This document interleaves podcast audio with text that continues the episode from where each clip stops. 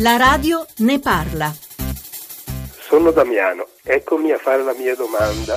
Ogni quanto tempo si devono fare le verifiche per le caldaie domestiche? È ottobre, è già tempo? E poi mi piacerebbe davvero sapere quanto costa fare una revisione. 80, 150 euro o più? Sono Angelo, ho passato due inverni al freddo. La mia caldaia non era in regola. Io ho pagato un manutentore, ma ora ho saputo che c'è una nuova norma. Che devo fare?